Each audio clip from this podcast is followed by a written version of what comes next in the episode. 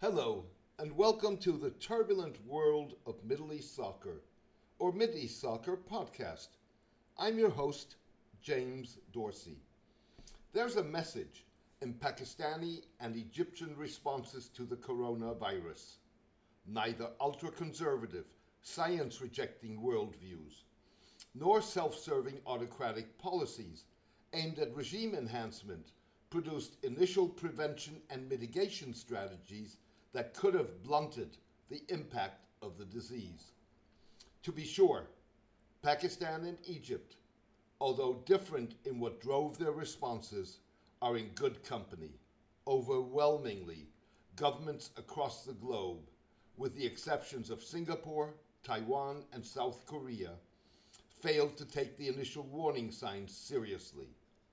Unlike Western democracies that have little to boast about in their handling of the crisis, countries like Pakistan and Egypt lack the checks and balances, robust civil societies, and independent media needed as correctives. And both Egypt and Pakistan have gone out of their way to keep it that way. Egypt, apparently taking a leaf out of China's playbook, reprimanded foreign correspondents for The Guardian and The New York Times in Cairo for reporting that the number of cases in the country was exponentially higher than the 495 confirmed by authorities as of March 29. The coverage was based on conclusions by infectious disease specialists at the University of Toronto, who had analyzed flight and traveler data as well as infection rates. The scientists estimated that Egypt likely has a burden of COVID 2019 cases that are unreported. They put the number of Egyptian cases as high as 19,130 as of March 15. In response, authorities withdrew the press permit of The Guardian's Ruth Michaelson and expelled her from the country while the New York Times' Declan Walsh was forced to delete a tweet. Furthermore, several Egyptians have been detained on charges of spreading false and fabricated rumors.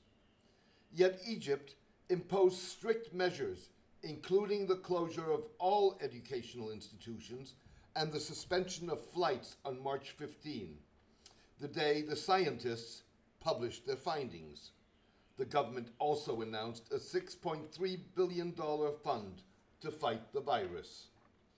A World Health Organization WHO official in Cairo said the group could not verify the scientists' methodology, but added that it is possible that there are many other cases with mild symptoms which did not result in hospital visits and therefore are not detected or reported.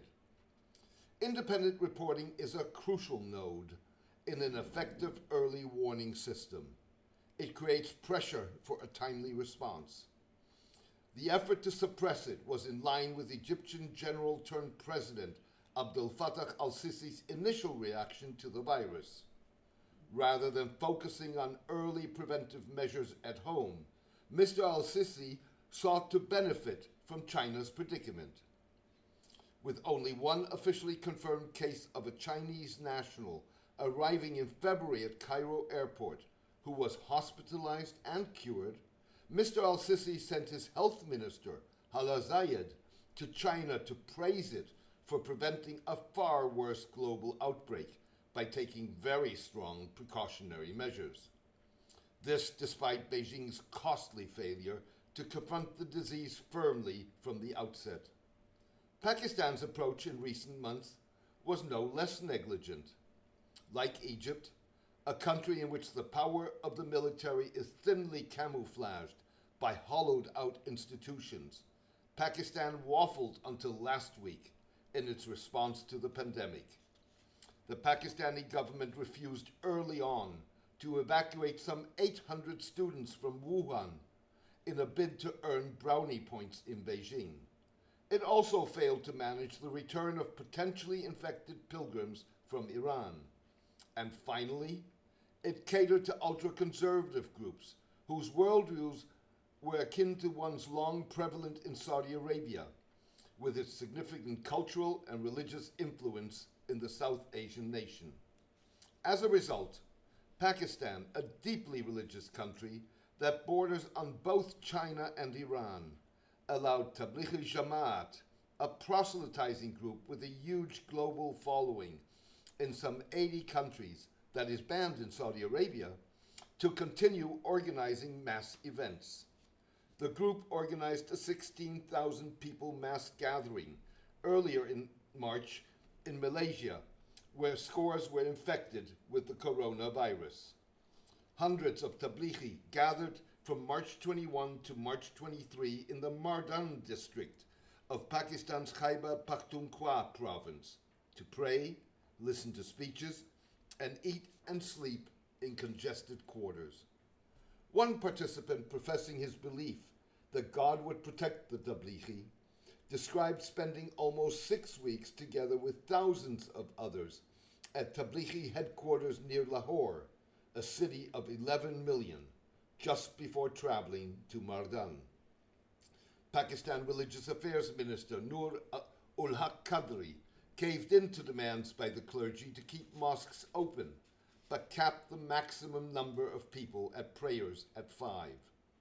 The minister's concession reinforced a popular perception of the government's message that the virus crisis was less grave than projected by health authorities across the globe. If the pandemic was serious, the government would have shut down all the mosques, said Sadiq Bhut, speaking through an interpreter as he entered a mosque in Islamabad for Friday prayers. Eventually, overriding government policy, Pakistan military has intervened in recent days to impose a lockdown like in much of the world.